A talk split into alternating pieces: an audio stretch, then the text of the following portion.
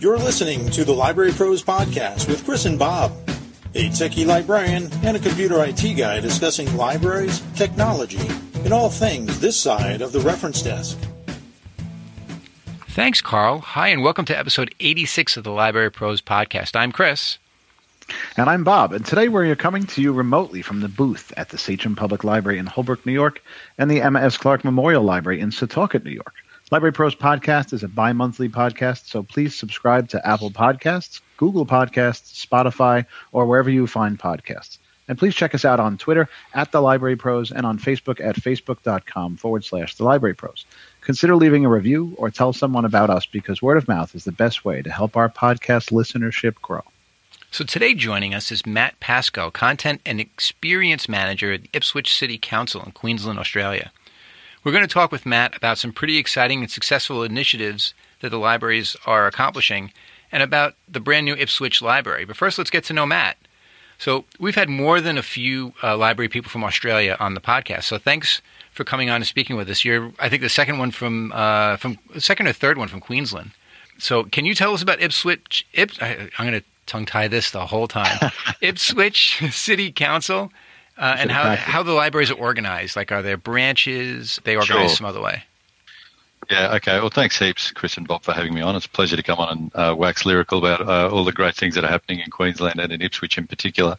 Yeah, so the way that we're organised, uh, the way that all public libraries um, below a state level are, are organised in Australia is that they're run by the they're by the um, city councils uh, or the local government administration. Um, and uh, so Ipswich City Council is a one of the larger councils in uh, in Queensland. Uh, Queensland um, has very um, large library services. Not a lot of people around Australia know that, but uh, Brisbane, which is the capital city of uh, Queensland and the city next right next door to Ipswich, uh, has actually the largest library service in Australia. Um, it's kind of a quirk of the way that the councils are incorporated. They tend to take up quite a large municipal area and population, and uh, and what that means is we have uh, yeah we have some pretty pretty big libraries. I, with Australia as the context there, and obviously not on the same sort of scale as the states.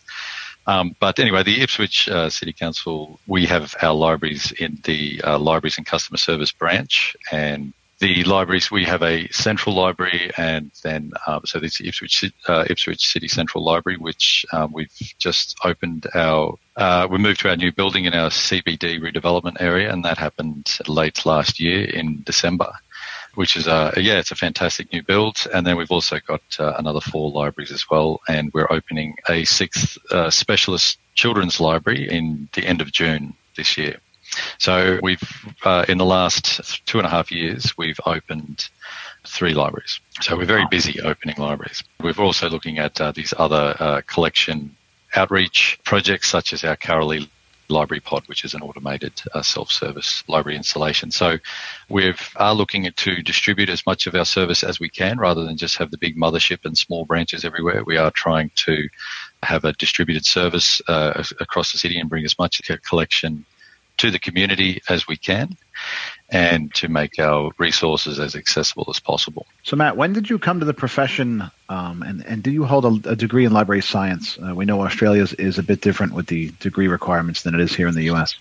Yeah, it is. It is a bit different. It, it does depend service to service. So I'm what was once I was once described as a feral professional, uh, in that I've uh, I'm- I'm not actually um, native to library land and I've come in from the outside. I don't hold a, a, library degree. I've been working in libraries now for the last six, seven years. But uh, no, I'm, I, I don't hold um, a, a degree or a certificate or a, a master's in information and library services. Originally came into uh, library land uh, as, a lo- as a lot of people sort of do from the side when they come in from IT. Um, I, I was sort of contracted in to um, help take care of a particular library services website and catalogue. And yeah, while I was in there, I, I just absolutely fell in love with the actual scope of libraries. Like all of the things they did just blew me away. Um, I, I, prior to working in libraries, I had been working for myself as a consultant, but also as a uh, running other small businesses, and and I thought that running small businesses was a you, you pretty much you, you know you had a really wide range of skills and a really wide range of things that you had to take care of. But uh, I, I found that that was dwarfed utterly by the scale of what I saw going on the expertise I'd hear people talking about in terms of marketing, branding, uh, RFID attenuation cones, you know, the structural integrity of concrete in stairwells, like all of these sort of things. and no, no one's even talking about books, by the way. Everything is just about these amazing things that go into running a library. And, uh, and it'd be the same people talking about it. It would just be these people with amazing skill sets and these amazing interests and all of it as opposed to, to, to working privately, uh, wasn't in the um, wasn't in the cause of making yourself rich or bringing selling more widgets to, to bring in more profits to, to the corporation that then remunerates you. It, it was just for the people, for people, for the community, so that people could have more education, edification, and uh, and entertainment because they deserve it. And uh, I just thought it was an amazing mission, and uh, it was intellectually really stimulating. And once I was in, I, I couldn't really get out. I just loved it. Well, you know, it's really kind of weird too because that's what happens to all of us. We get we come into this thinking it's one thing, and it becomes mm. something mm. completely different, and it's almost like you you fall in love again. It's it it's such an interesting industry to be in because, like you're saying, no one understands or knew about the marketing end of it and the promotion end of it, and you know the, what drives people to come to the building. And there, there's a whole in, cottage industry basically built on how you bring people into a library. And you never think that, you know, when you go to library school, they really don't cover any of that. So in terms of, you know, that being one of the, the hidden things about librarianship and, and just working in libraries in general, how do you pull people in to not sell them something? You know, that's that's really the trick. How do you lure people in with free things when that's all you have to offer for the most part, with the exception of like, you know, you have a print, you know, you have to pay for prints or something like that. But you know, it's yeah. really it, it's it's strange, right? Because you're trying to lure it's people in to give them yeah. things for free. It's strange, and, and, of course, yeah, as, as you said, it's, it's, it's ironic too. Um, it's almost as if free has become a dirty word uh, in the last 20 years or so. I think we've had some pretty strong success in terms of increasing our membership. Our membership has gone up oh, prior to COVID, where all of our stats sort of fall off a cliff prior to that, we've been increasing our membership significantly year on year. So 2000, uh, 2017 18, we went up by 35%, and then 2019 20, we were up around uh, 50%. Mm. And um, though, and same with our, our circulation was uh, has improved dramatically as well, and and a lot of that has been trying to address the exact problem that you're talking about, and that's how do we market what it is that libraries do. Essentially, well, effectively for free. But I found we've had su- success by sort of trying to, to figure out how, rather than sort of uh, trying to tell people what it is that we've got, really trying to figure out, well, how can we better fit into people's lives? We can just take it as, as read that the, the, the that we've got good content. But if we don't, um, we've also got uh, we've got programs, we've got an entire team to get better content, not for what we think is appropriate, but for what um, what it is that people need um, just to make uh, you know just, just to get better value from us in their lives. So it's not about explaining to them all the great things that the library does. It's for the library to go, okay, we've not been good at this, so um, spin it around a bit and figure out how can we integrate ourselves better into people's lives. And so we, we do that through projects like our marketplaces, uh, which are special zones within our libraries that are, are much more themed like a bookshop and the collection, curation, and development systems that sit under those are much more would be much more aligned to a retail focus. They're much more analytics driven. We have a very aggressive sort of approach to what is value in a book, where rather than having one book that might get loaned 20 times over uh, four years or three years, we'll try and get a ludicrous number of copies of the really popular books in order to get those loans within six months. And uh, so rather than having 60 people waiting for a book in a queue, we'll get 30 copies of that book and and bang them out. So it's, it's an approach to collection development. Um, it's not throughout the whole library. It's, it's, just in these particular zones. It is, it is an approach that other libraries can find quite challenging. Those who have more of a seeing a libraries as an archive business perspective, whereas we really see that this part of our business is just about again finding that value for people. We don't want people to sit at home waiting for them to get a notification that they can go and read the latest Lee Child book. We need them to know, no, you just come in and get it. And while you're there, you, we've got other books there that are curated by our librarians, which are staggeringly popular. Really, some of the some of the um, librarians have collections where upwards uh, on the shelf. We can only fit around or 30 or 50 items, but they'll have upwards of 600 or 700 that are actually out on loan, and those are all recommendations. And so people become real fans of the librarians and the and their curation preferences. And we're able to then find that coming to the library, you can just get something. You don't have to you don't have to use the catalog. You don't have to put a reservation on. You just have to need a good read, and you can come in, and we can pretty much guarantee that you can get one right near the front door. And we don't do any of the hot read sort of stuff where we penalise people or, or uh, you know, make out that this is a strange thing to do to, to come into the library and expect to get a bestseller. There's, it's front and center. There's loads of copies. It's all part of the process. It's all part of the deal you get from Ipswich Libraries.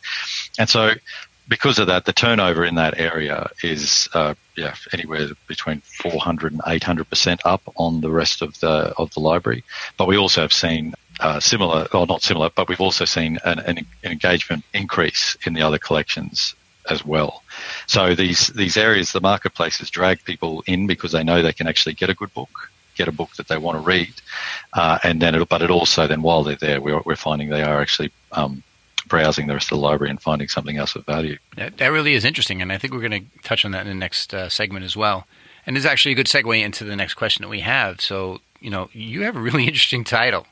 You know, can you explain what a content experience manager does? What's it? What's a day in the life of Matt doing his oh. job. What, what, tell us what, what that's about because I'm fascinated by it, and especially since you know you don't hold a degree, I'm really you know curious what your day is like and what you know what you do. Thanks, Chris. Uh, it's it is fascinating. Fascinating is a word for it. Um, so as, as, I said before, we've been on a like a really uh, full-on program of library deployment. Um, and significant library projects. Uh, um, so since I've started, it's been basically major project work from the get go. So, uh, and most recently, we've released our Springfield Library, our Rosewood Library, our Ipswich um, Central Library, the Library Pod, and we've had to create an interim children's library while we get the other one ready. And uh, and so during all that time, I've been stake, stakeholder from within the service or the project lead driving some of those projects. So the moment I'm spending a lot of time working on our next project being the, the children's library and getting that ready to fly. But the, the, the great thing is after doing this so many times, our team, who none of whom are project managers, I'm not a project manager, none of those are, are, are project officers or managers by profession. They've now been doing new libraries so long. Everyone's really good at it. They're all experts at coordinating these large projects. So a lot of my work is just making sure that that's all happening okay. Yeah, that, that's a significant chunk of my time these days. But the actual title, uh, the uh, content and experience. Um, so content refers to the fact I am in, in charge of the uh, the library content, the collections, both digital and physical. Um, so uh, I spend a lot of time uh, with our content development and logistics team, who are all uh, amazing and working again under some extraordinary circumstances with all the new work that they keep getting thrown and all the weird ideas that I keep demanding from them.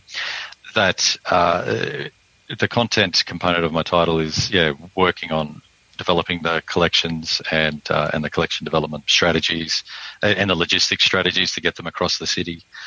Then the experience refers to the other two functions within my section, uh, which are uh, customer experience and uh, digital experience. And we have the digital experience team who provide all the uh, business application support and all the all the, the website development and the, the, amount of crazy technology we've got in our maker spaces, as as, as well as uh, a lot of development and trying to provide the sort of the expertise that could pull these disparate pieces of, of what we do together. So think using our LMS and using our website and then using our various providers and aggregators to bring them all together to uh, deliver our virtual services. And then customer experience is actually uh, a third more holistic function that I do, which is across all of council, and it's a new uh, it's a new role, and we're basically looking to deliver customer experience uplift across the whole organisation. So it's a new uh, sort of undertaking that council is, is is taking on, and yeah, we're developing strategy and then an implementation program to basically to take the same philosophy that we've had in the libraries, to be honest, and uh, and start to apply them across all of council, so that we put the customer uh, at the centre of um, of all that we do. It almost sounds like you're the glue that holds it all together. I'll, I'll, take that to the boss and go and ask for a pay rise.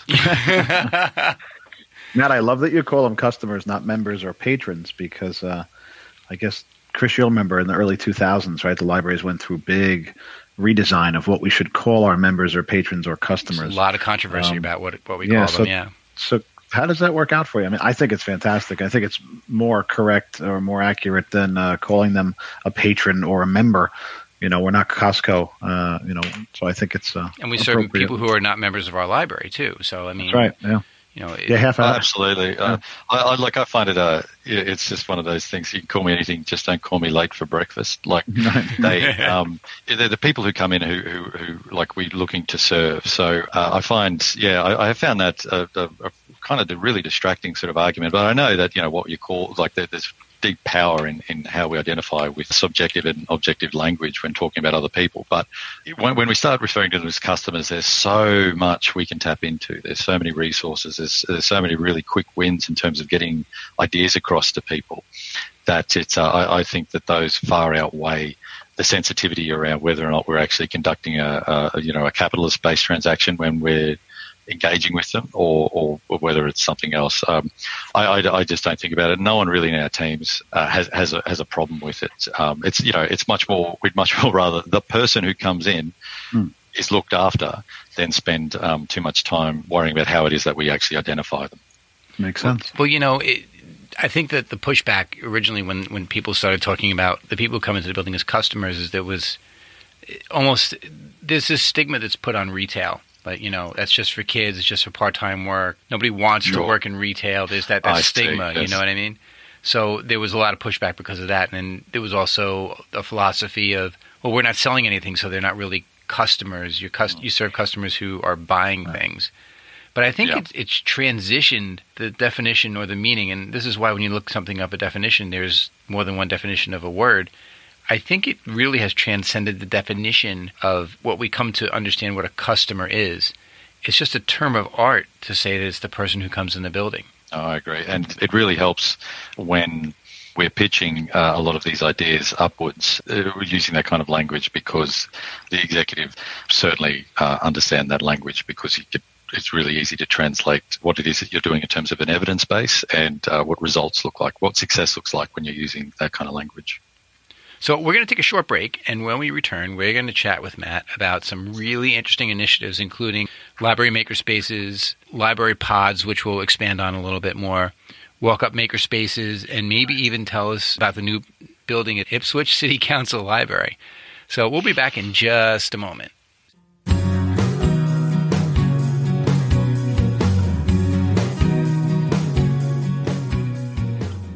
And we're back with Matt Pascoe from Ipswich City Council Libraries. So we have so many exciting things to talk to you about. First of the many cool services that you offer patrons is marketplaces. So can you explain what that is in, a little more detail? And do you integrate it into your catalog with Dewey or some other classification system? I'm assuming that you're turning books face out as opposed to spine in as like a marketing thing to get people to look at stuff that's been curated. Yeah, that's right, Chris, and that's the most obvious thing that people see directly when they uh, they engage or, or, encounter one of these marketplaces, is that it, it, it, they are the, the, books are all face out. It's it is we say it's more like a book store kind of retailing approach, but to be honest, it's it's more like a, a fantasy. Uh, bookstore or what a movie might make a bookstore look like because bookstores don't. But it is, uh, yeah, it is a lot more face out. It is the idea is for it to be a lot more visually appealing, but also uh, inviting. Well, one of the problems that I think uh, library marketing has got to address is this standoffish nature of, of the library brand. And we'd like to let people know that they're free to, to come in and clutter up the collection and, and grab something and put it back and, and not be worried that it's out of order or anything like that. And that's, I think, a lot of what the marketplace does. It's in terms of actually the, the direct link between the catalogue and being able to discover have a nice clean discovery line of sight. Uh, it's a bit of a mess. Know that it's in the general area of where it is. So on that side, it's not as clean, but that's by design. The idea driving the marketplace is more about serendipitous discovery rather than presenting like an alternative uh, archival solution. It's about customers having a general idea of what they want rather than a very specific uh, specific target for what they want. In that way, the face out books, the the deep number of uh, copies that we have in our uh, top 20 sections, really help people know that this is just an area that they're going to find value, that they don't have to do that grazing up and down the the stacks looking at the same authors to, to try and find what it is that they might like to read. So the way that it's organised is into uh, they're in a series of bookshelves, and each bookshelf has one or two uh, of these small mini collections in them, and the collections are signed by a, a, piece of chalkboard signage, which we might say best of science fiction, or gardening, or wealth tips, or um, Bron and Judy's picks, or something like that, and uh, and then have an underneath it somewhere between thirty and and yeah fifty or a few more books. Yeah, the the whole approach differs from the way, obviously, the, the spine out clean discovery shelving process of, of the rest of the of the stacks. But the the results really really speak for themselves. We were able to take the analytic performance of the books that were shelved in the in, in, the stacks as normal and compare them to how they perform when they go into the marketplace, and uh, and the results are, are markedly different. They're up anywhere from 400 to 800 percent greater turnover. They're, they're the book when they've moved to the marketplace. There are books that have been sitting on the shelf uh, for on the shelves for years with just one or two turnovers a year and they move to the marketplace and they barely sit on the shelves. They just go out and out and out and out. So the return on investment, uh, as far as we're concerned, uh, for the actual items is is fantastic. You know, it, when you said something, you had said you had chalkboard signs, and it seems as though that there's a trend uh, here in the states and probably there too. There's there's something like called chalkboard marketing, where that's like the new thing now. Signage is chalkboards, and, and you know you can wipe them down, and as long as you have somebody who has either good handwriting or is a good artist, yes, yeah. you can really do some amazing things with with the chalkboarding. So let me ask you this: What's the difference between? And forgive me if if I'm insulting you. I don't think I am, but um, what's the difference between a market doing it as a marketplace style and doing it as a general book display?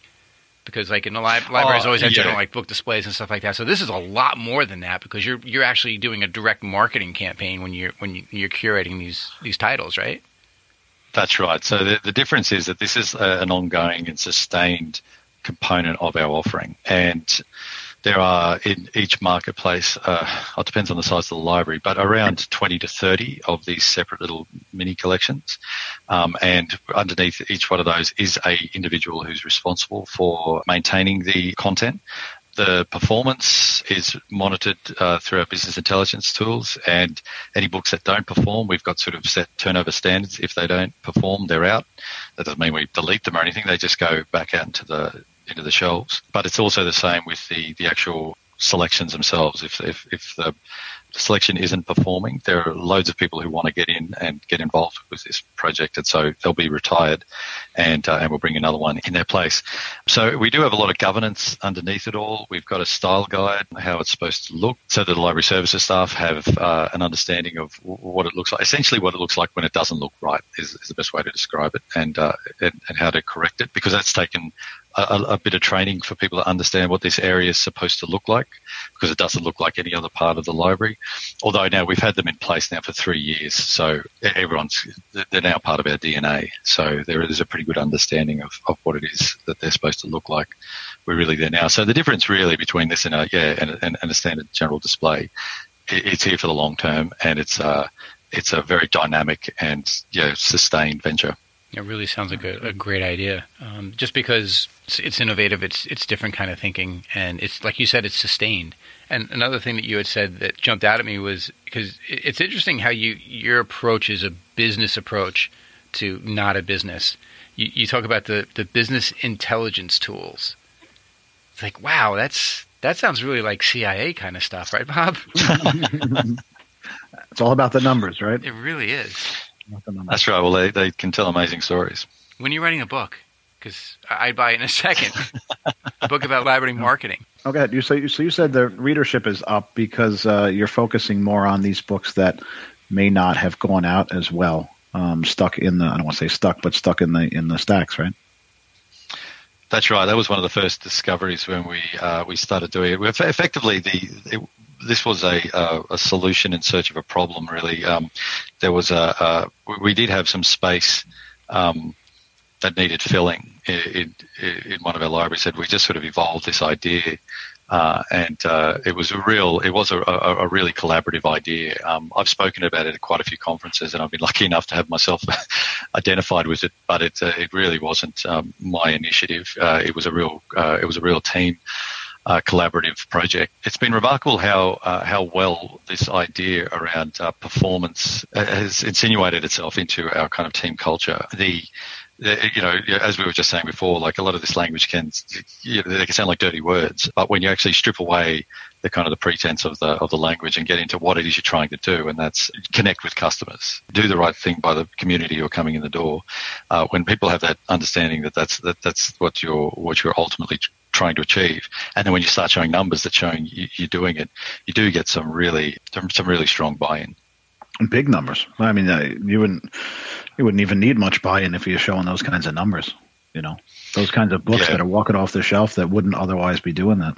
Yeah, the problem we we had uh, historically was that the the library did not have a good level of engagement with the community. So we've we've really been trying to build our service to one that the community that basically meets a, a common standard for for the community, and so all of this work is just really getting to a kind of a, a good normal with, with our community and getting the the collection used by uh, as many people as possible. I think we're really getting there. We uh, we're really getting close to um, our target of uh, of around. Uh, I think we're trying to reach 45% of our population by 2022, um, and I think we're well on track for that. We were a fraction of that number when I first started here, but again, that is just about getting to a nice normal. That's not reaching 80% of the population.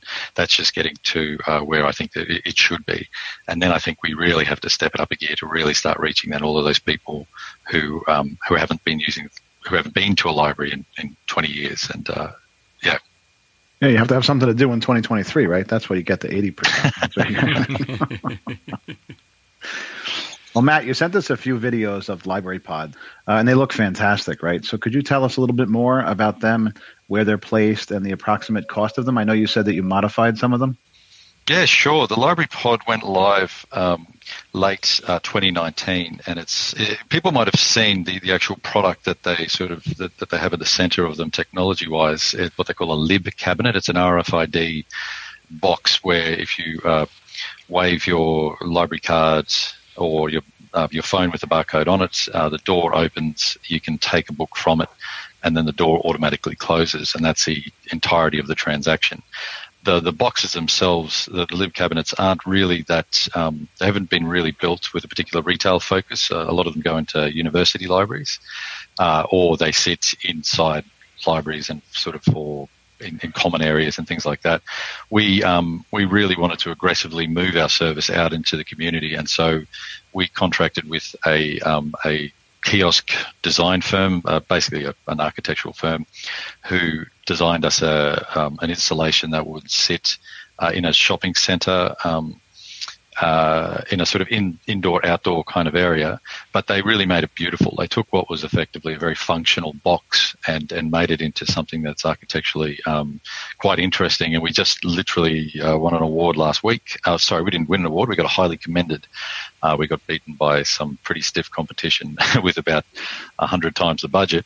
Yeah, if people are interested, they can check us out on ipswichlibraries.com.au, um, where they can see all of our libraries and the uh, or just Google Karalee Library Pod, and you'll see it. And I, you know, I recommend having a look at it because I guarantee what you've got in your head is not what this looks like. It is actually quite a beautiful installation, and um, and the way that it works, it really does what it says on the tin. Um, people do just walk up to it with their phones, wave them in this area. The door opens, they take a book out, and they walk off, and that's the end of the transaction. So it's very lightweight um, in terms of uh, the work that the customer has to do to complete their transaction, uh, and their customer experience is um, is really exactly the sort of things that we've always wanted to do. We've always wanted to make it easy. We've wanted to make it accessible, and we've wanted to make it part of people's lives, so they don't actually have to make a special trip to go to the library in order to benefit from having a library in their community.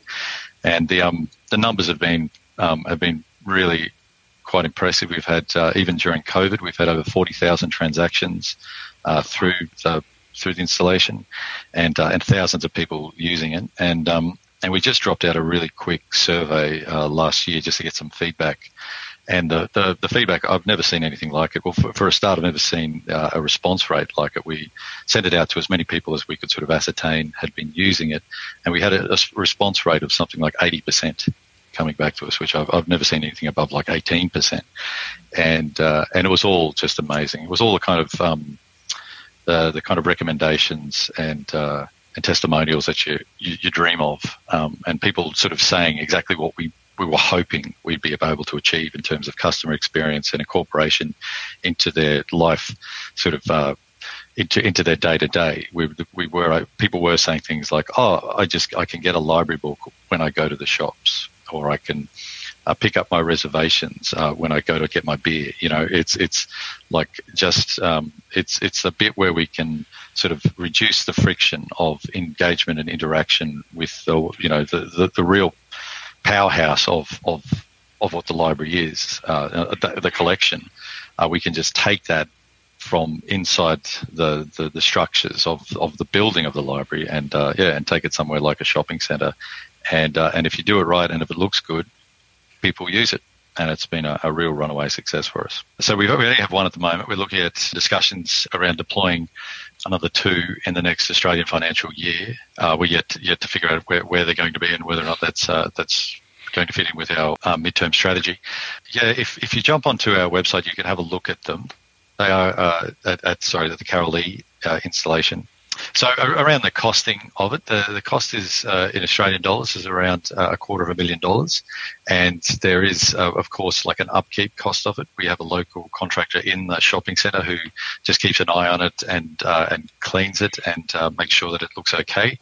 Uh, and we also have a courier that does a run every day to resupply the stock and also to take away uh, library returns because you can drop off books there as well. And then our long suffering content development and logistics team are working out more and more systems every day to support it because it needs its own suite of um, support programs to, to make it work properly.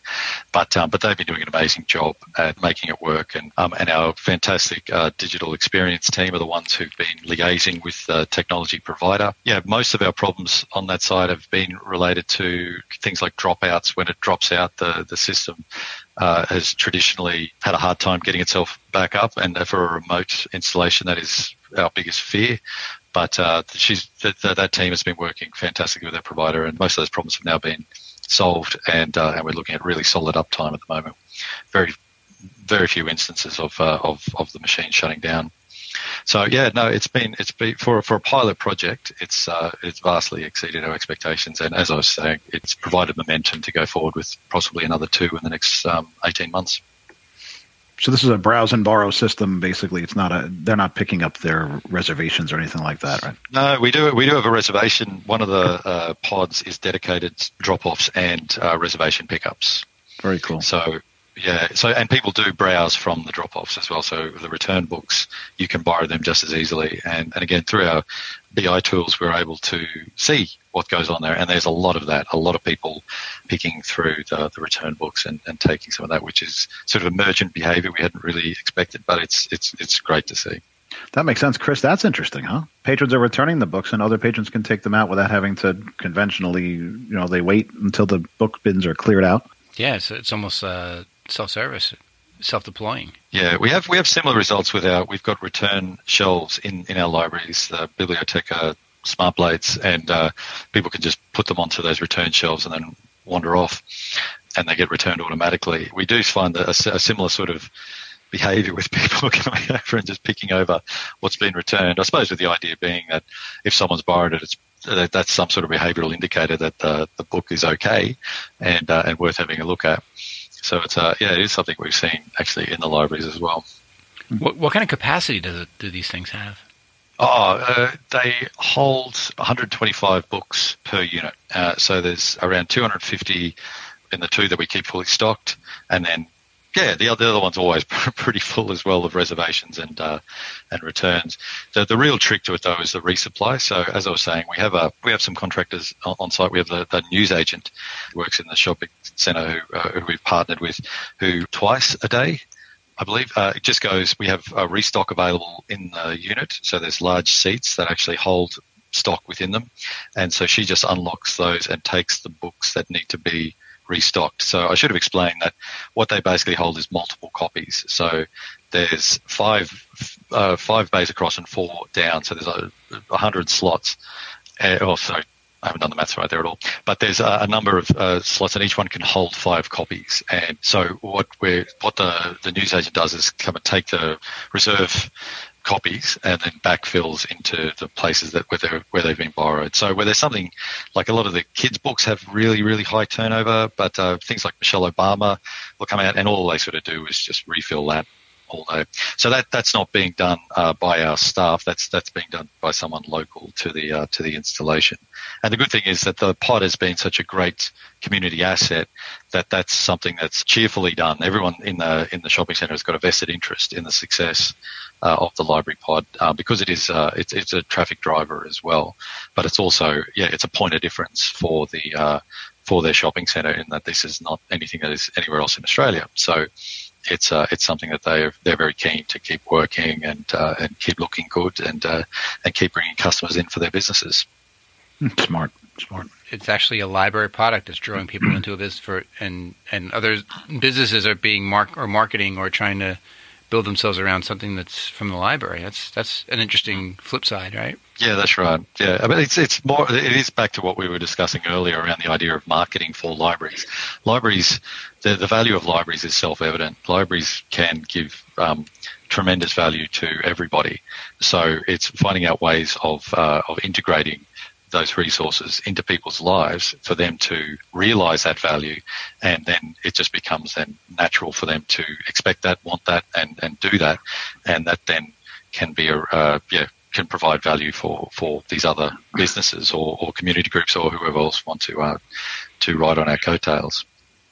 So keeping with that idea of walking up self service kind of thing, um, you really got my attention with walk up makerspaces. Um, the video that you shared about your your spaces really caught my attention. Um, can you explain the concept of what a walk up makerspace is and what equipment do you have in your spaces? Yeah, sure. That that's been a, a dovetails in nicely with the same almost the exact same approach. It's it's all about accessibility uh, for for anyone who's coming to a library, whether they're, they're, they're an old hand and they know exactly what they want, or if they're drifting in for the first time or whatever. Um, we need to be able to provide uh, sort of an equitable um, service for for them in terms of experience. Uh, and, and, what that what that means is that the makerspace shouldn't be something that's locked in a cupboard and brought out on Thursday afternoons for a class. Uh, if we've spent the money on the technology, uh, it should be available for basically anyone who can use it safely at any time. So we've we basically use uh, we have the, the usual kind of um, virtual reality, augmented reality suite. Uh, we have the uh, uh, we've been doing it now for, for quite a while. We started with the Oculus Rifts, and I'm not even sure what version we're up to now. Um, but what we've always insisted on is that the VR is something for everyone who's not in VR to enjoy as well.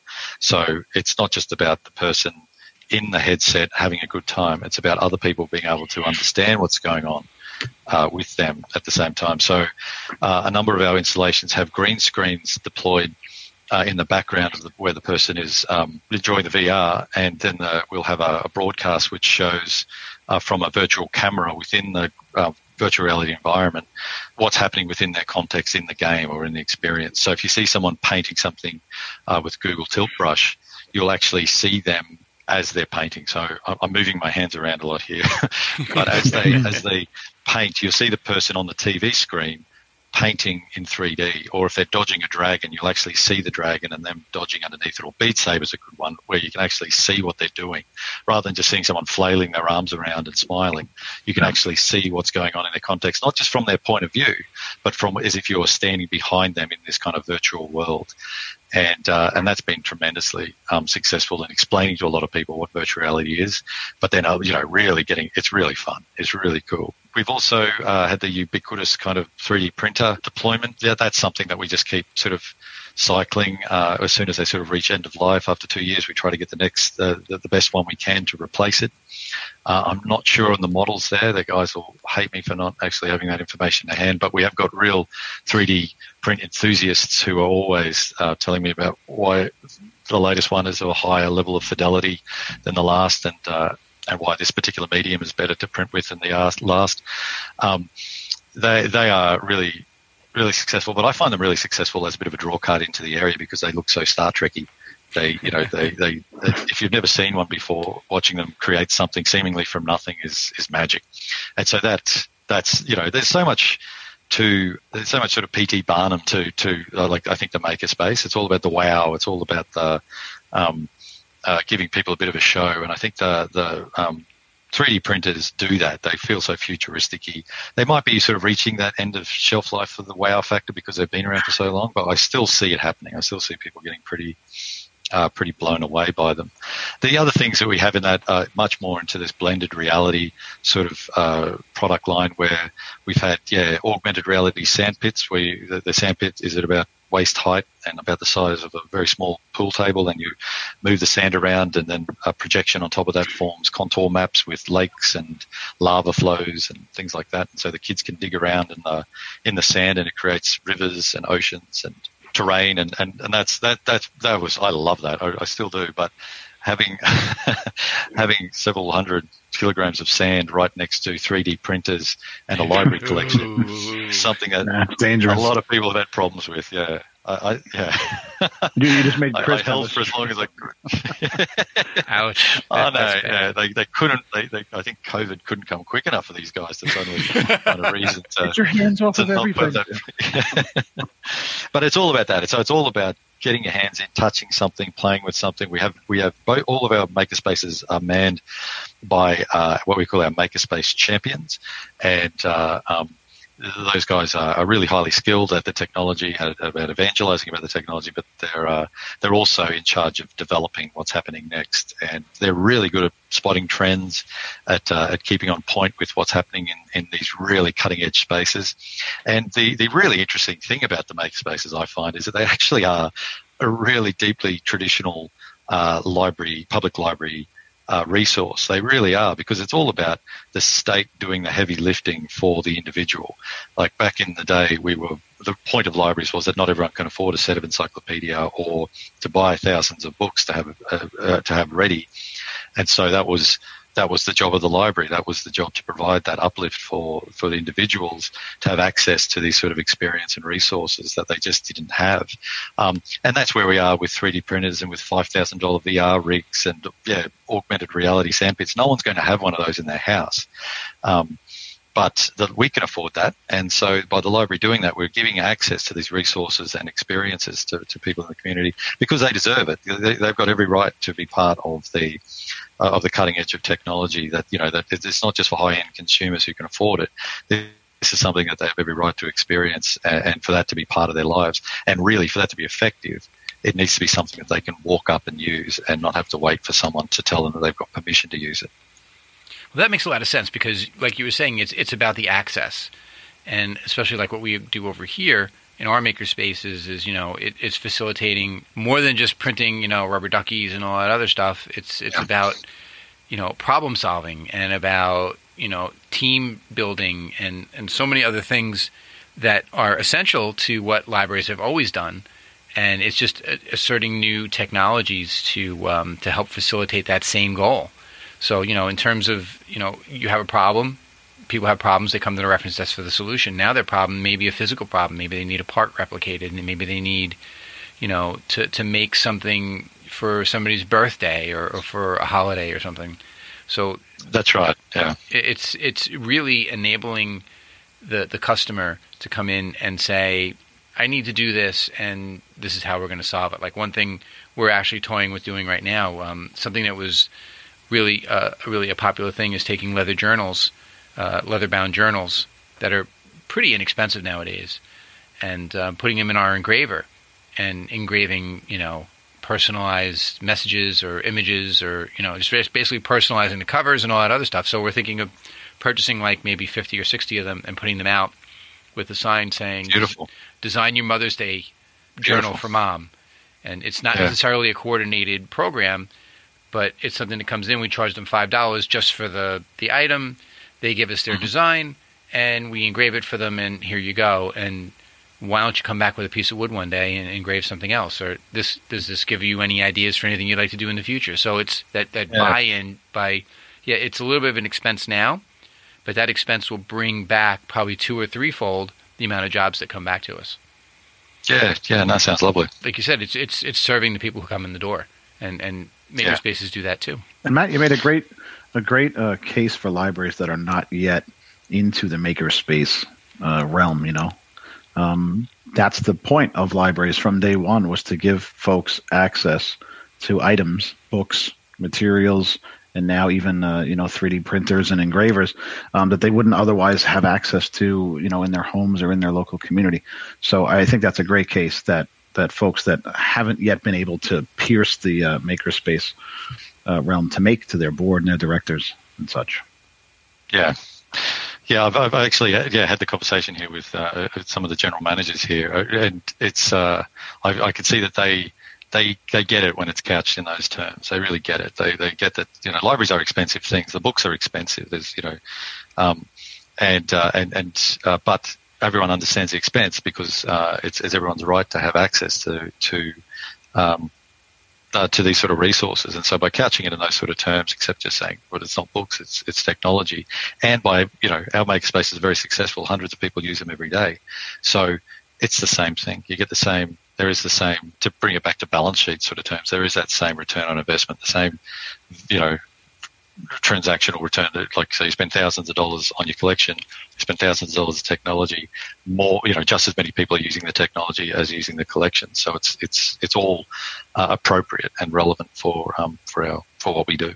Yeah, and Chris, I guess you'd agree that there's, there's really no logical argument against that. What would you say to that? I mean, you have public computers that are there. Why? Because maybe the patrons don't have access to the type of computers that you have in the library. There's no argument against why you wouldn't have makerspace equipment, you know, or, or, something like that, because it's the same.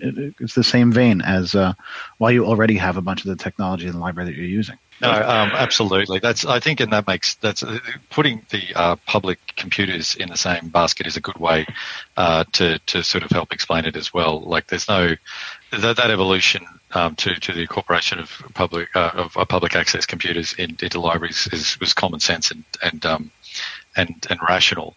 Um, the the difference, I suppose, with the makerspace stuff is, yeah, uh, as Chris was saying, there is there is like the the uh, vocational return on it with people learning how to use new tools and learning new skills.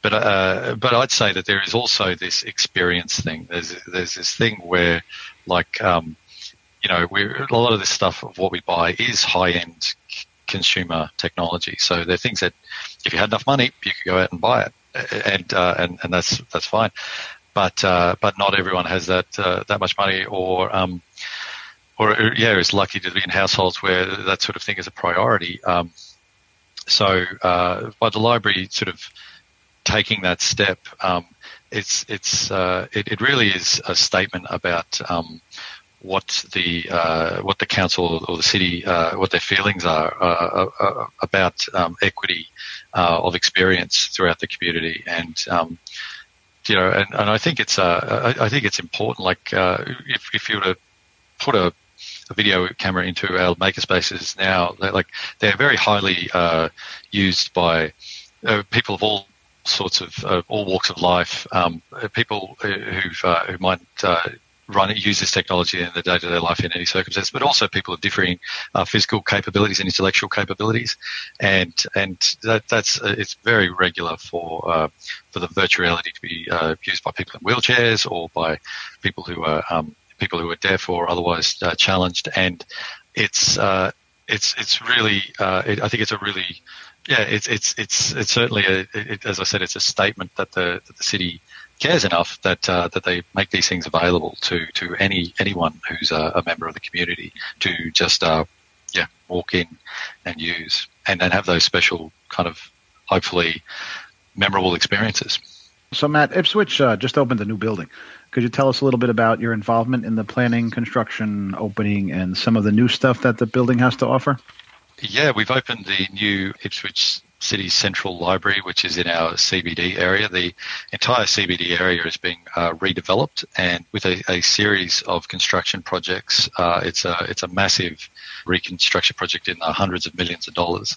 The library was the first part of that complex to open, as I said, it opened on December fifth uh, last year. So my involvement with it was Yeah, almost from the start. It's been through a number of iterations in a number of architectural firms. And I, with the library we ended up with, uh, I was very much involved in a lot of the drawing up of the functional specifications of how what, what was required in in all the different rooms and all the different areas, describing what those areas were.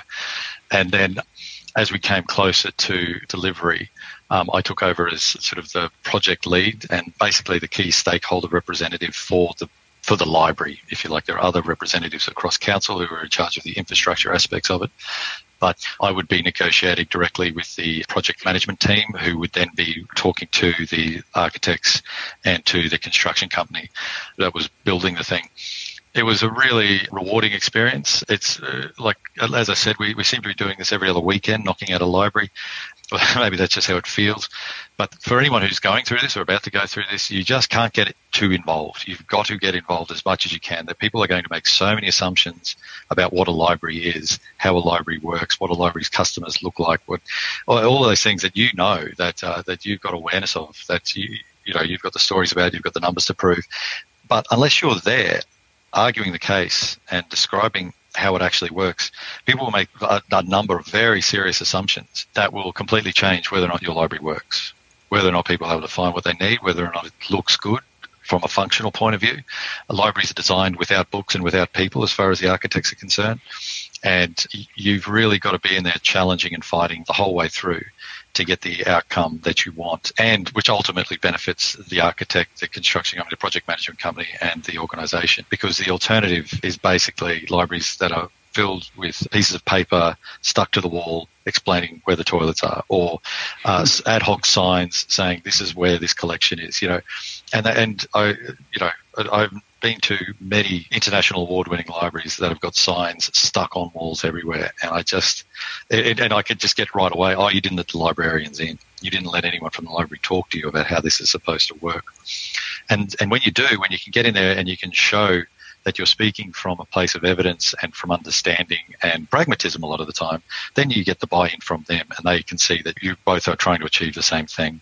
And that really can get some great results. And we've had that at all our libraries, I'd like to say, really good uh, engagement with the, uh, with the architects and with the, the project management team.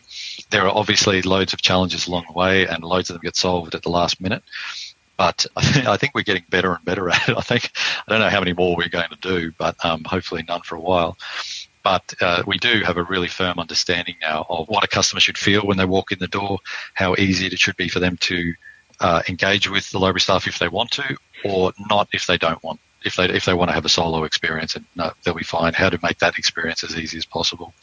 So the the the new library is uh, is chock full of great new technology. It's yeah, as I said, it's got a it's got a brand new makerspace. The uh, the highlight of the makerspace that people that drags people in is a Lightform projector, which is an interactive laser projector sitting on the roof, uh, projecting onto a, uh, a really um, intricate piece of wallpaper, and it calls out pieces of the wallpaper in in, uh, in different video or different uh, different images, and it makes it look like the wall is actually uh, a huge projection screen. Um, I'm not describing it very well, but it, it drags people in from the front door.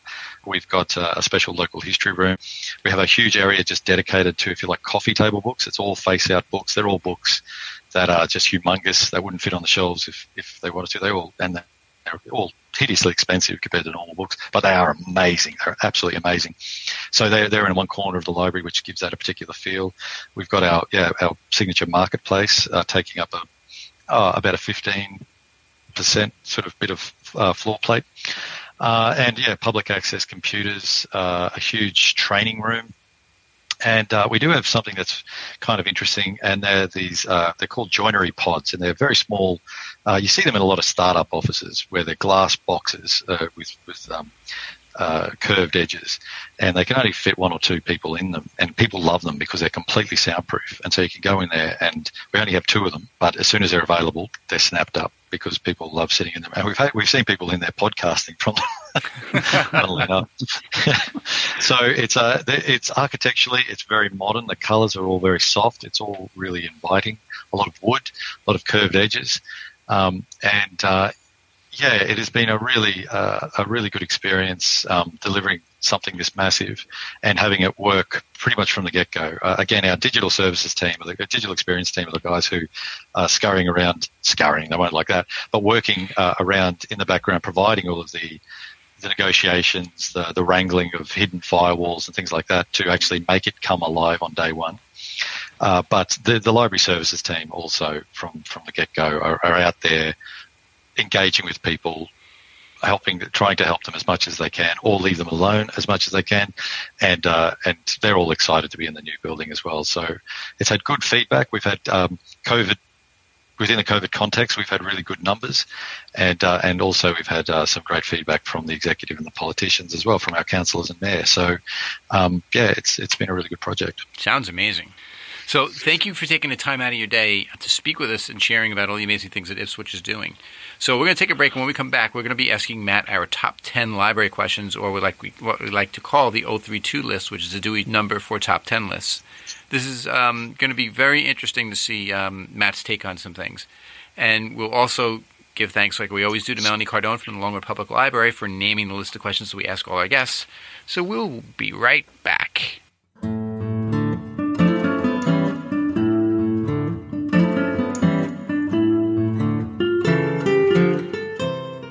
And we're back with Matt Pascoe, who will be our next participant on our 032 list.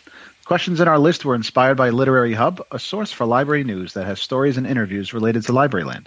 You can see their work by visiting lithub.com. They do a great job of educating and informing library professionals on topics from all over the world. Thank you so much, Literary Hub. Okay, you ready, Matt? Sure. Okay. So, first question What did you want to be when you were a child? Oh, I think when I was a, a, a little boy, I, I, yeah, I think I always wanted to be an inventor. That's a, yeah, and and the closest I came to that, I think, was in, a previous job. I, I, used to be a game developer. I used to do a little bit of programming, and uh, yeah, I've always found that there was a, a real clear link in my head between um, the Rube Goldberg sort of machines I, th- I thought were inventing and the way that computer programs work. They're a very similar kind of, uh, yeah, a very similar kind of approach. So, Matt, what is your first memory of a library, and who brought you to the library for the first time? Uh, my mum took me to the, yeah, I remember going to the Kingaroy Library, which was a small town that I spent a little bit of time in as a, as a little kid. Um, and uh, yeah, I remember, I remember, I remember two things. I remember getting a book because the book had my name in the title. I think it was called Matt and His Magic Kite or something like that. And uh, and I also remember learning uh, that there was some kind of internet there there was some sort of way that the library could talk to a university or something like that using the phone. And so this would have been about 1980 something, 1985 or four or something like that.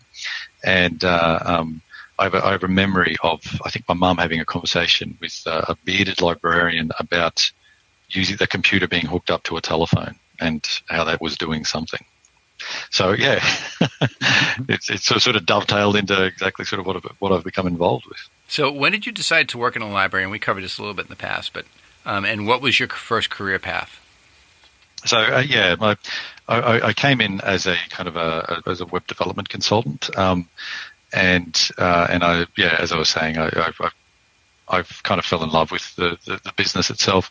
Um, uh, after that, I, I, moved back into more traditional IT, but then this role uh, at Ipswich uh, became available back in um, 2016, and that was as a business uh, services manager. Um, and uh, yeah, and I, I, saw that as a really fantastic opportunity to get back involved with libraries, and it was at a um, at a higher role with more responsibilities and more opportunities um, to um, to try and influence the, the way that the library uh, works. Um, and uh, and that was really my what what drew me in was I could really see that there was sort of a match shaped hole in a, in a, in a lot of what I was seeing around libraries. I really felt I had something to offer, and uh, and so that's why I decided to to re-engage with the profession. Well, we're so glad you did. You have a whole lot to offer. I can't imagine Thanks, Rob. what what it would be like over there if you weren't involved in this. All right. So, who is your favorite fictional librarian? Right. Yes, uh, Terry Pratchett's uh, Discworld has the unseen university librarian. Who's uh, are you guys aware of what I'm talking about?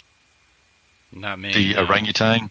No, This, okay. yeah, this is this is something I've heard about before, um, and this is something that's distinctly UK, Australia, Commonwealth kind of stuff. 'cause I don't yeah, think sure, we have that sure. here. No, no, uh, no. I, th- I think you're right. Um, but his Terry Pratchett's hugely, uh, or hugely prolific, so it's hard to miss him. But um, yeah, the, he's created a a, a, a, a com- comedic fantasy world um, called the Discworld, and it's it's an amazingly sort of rich universe. Anyway, a consistent character throughout it is a uh, a, a librarian who's um, uh, who's been magically transformed into an orangutan. And the running joke throughout the whole uh, throughout, throughout the whole series is, is uh, invariably he gets called a monkey, and then he rips someone's head off because he doesn't like being called a monkey. That's like a racist slur to him. So um, That's that's yeah, absolutely my favorite uh, favorite fictional librarian. Okay, so what would you be doing if you were not working in libraries? Oh, I'm, I'm not really sure. I'd probably be doing something, yeah, uh, either more m- mundane in uh, in ICT. Um, no, that's not right. I, I think that I, I like the, the customer um, uh, sort of focus that I find in a lot of uh, that I'm vocationally drawn to would probably see me more involved in. Uh, uh, yeah, more pure sort of customer experience roles. It's certainly where I'm, I'm finding myself um, interested in a lot of the other work that I'm doing now.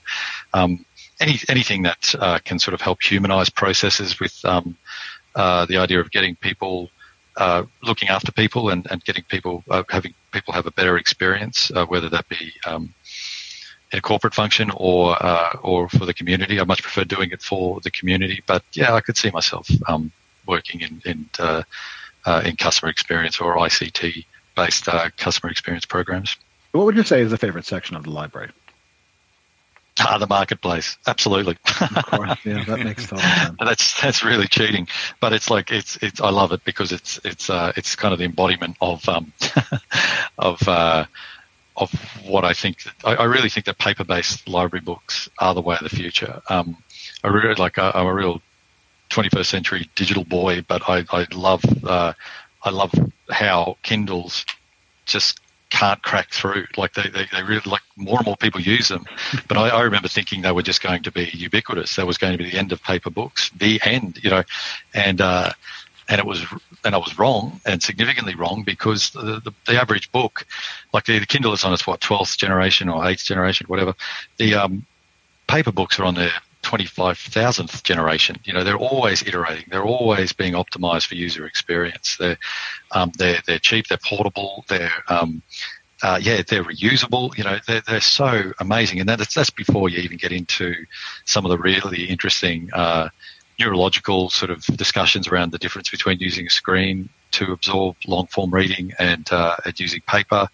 There's, there's, there's really cool science. Um, and, and, and we all kind of know this in a way that you know you do get into a different mood when you read a book, and I think a lot of people instinctively or just know this, and uh, and so there's there's just going to be a role for paper-based books, and uh, and as such, um, I think the marketplace uh, is just a really clear example that libraries can just move tons of the buggers, just like just get more and more people engaged with them, more and more people interested in in, in reading, and uh, and yeah, using old old school technology to uh, to basically you know, enrich people's lives.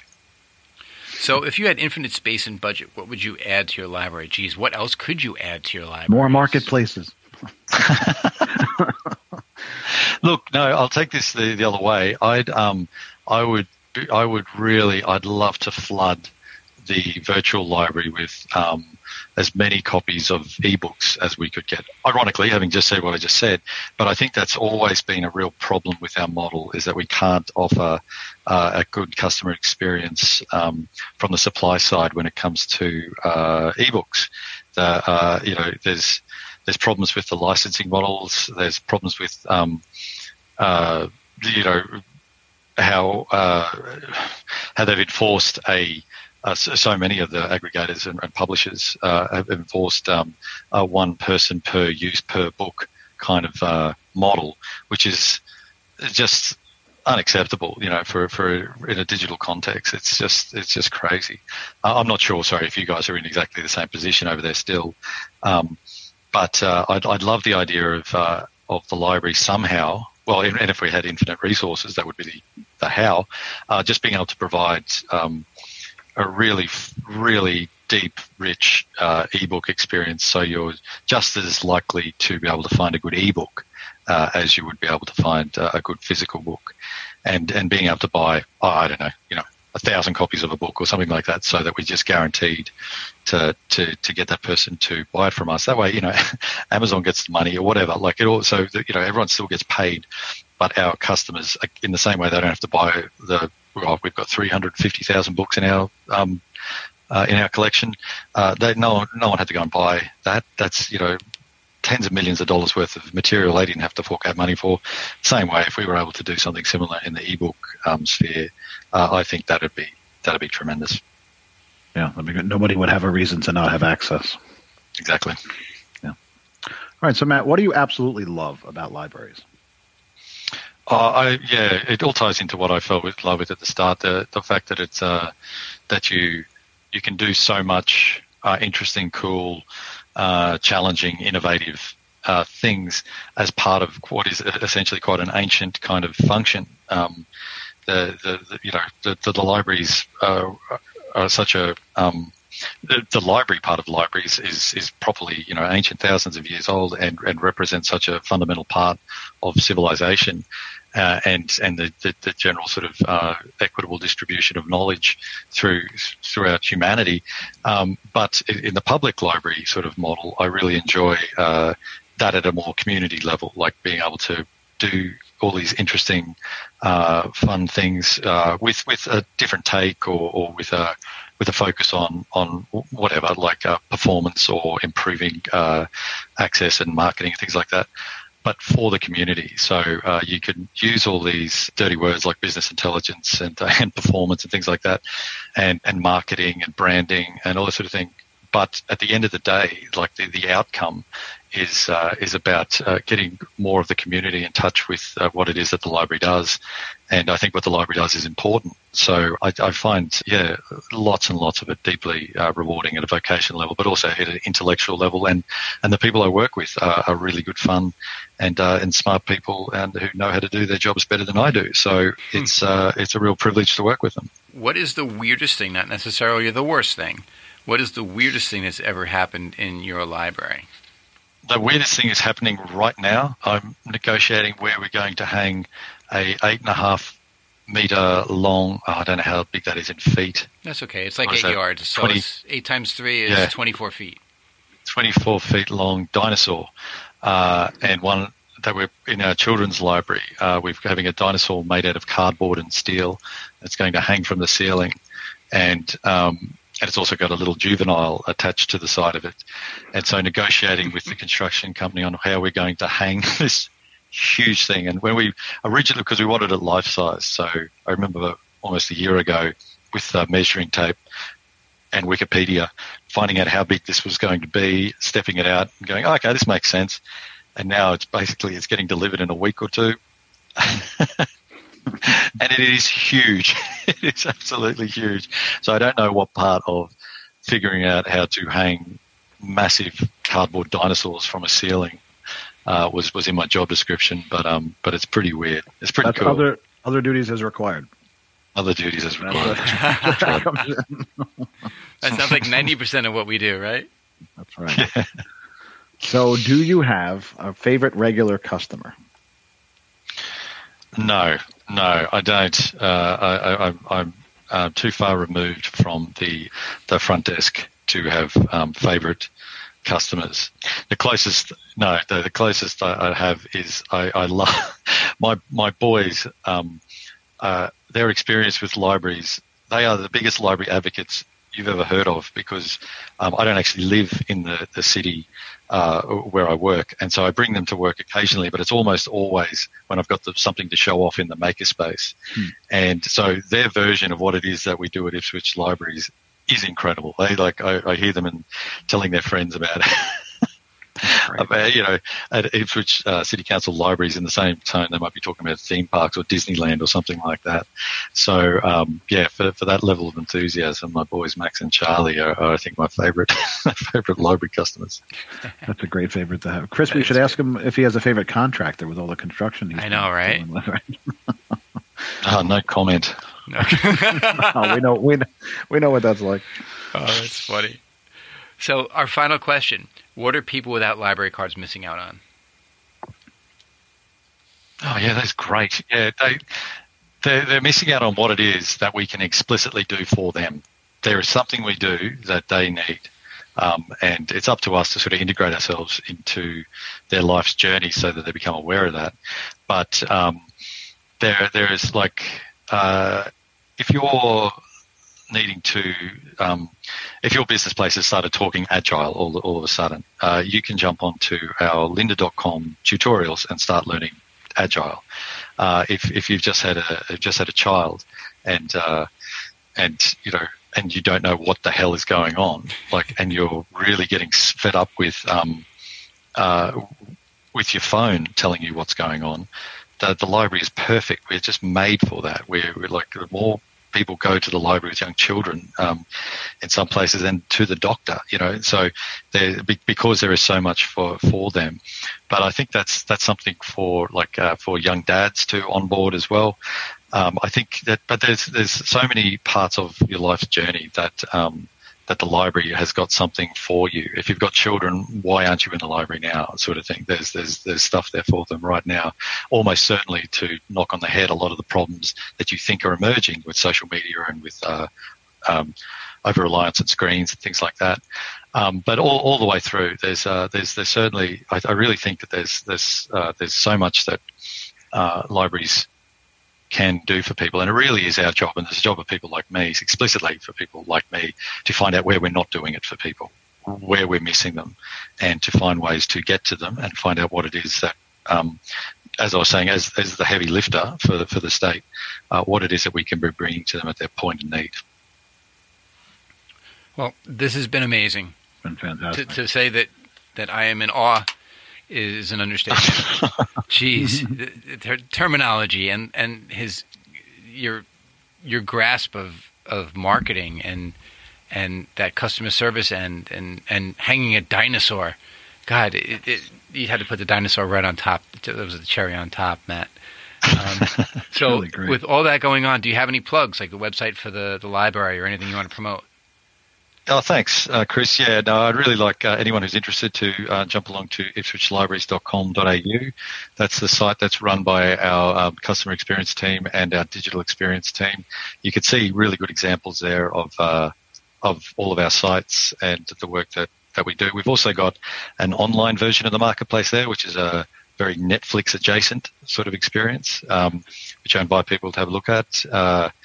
Yeah, but uh, no, ipswichlibraries.com.au would be a, a good place to have a look at all the work that we've been up to here. Excellent. Matt Pascoe, thanks for coming on and speaking with us today. It's a pleasure. Oh, my pleasure, guys.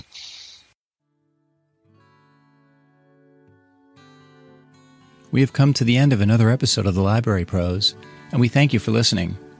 If you have any questions or comments on this or any episode, click on the Contact Us form on our website, thelibrarypros.com.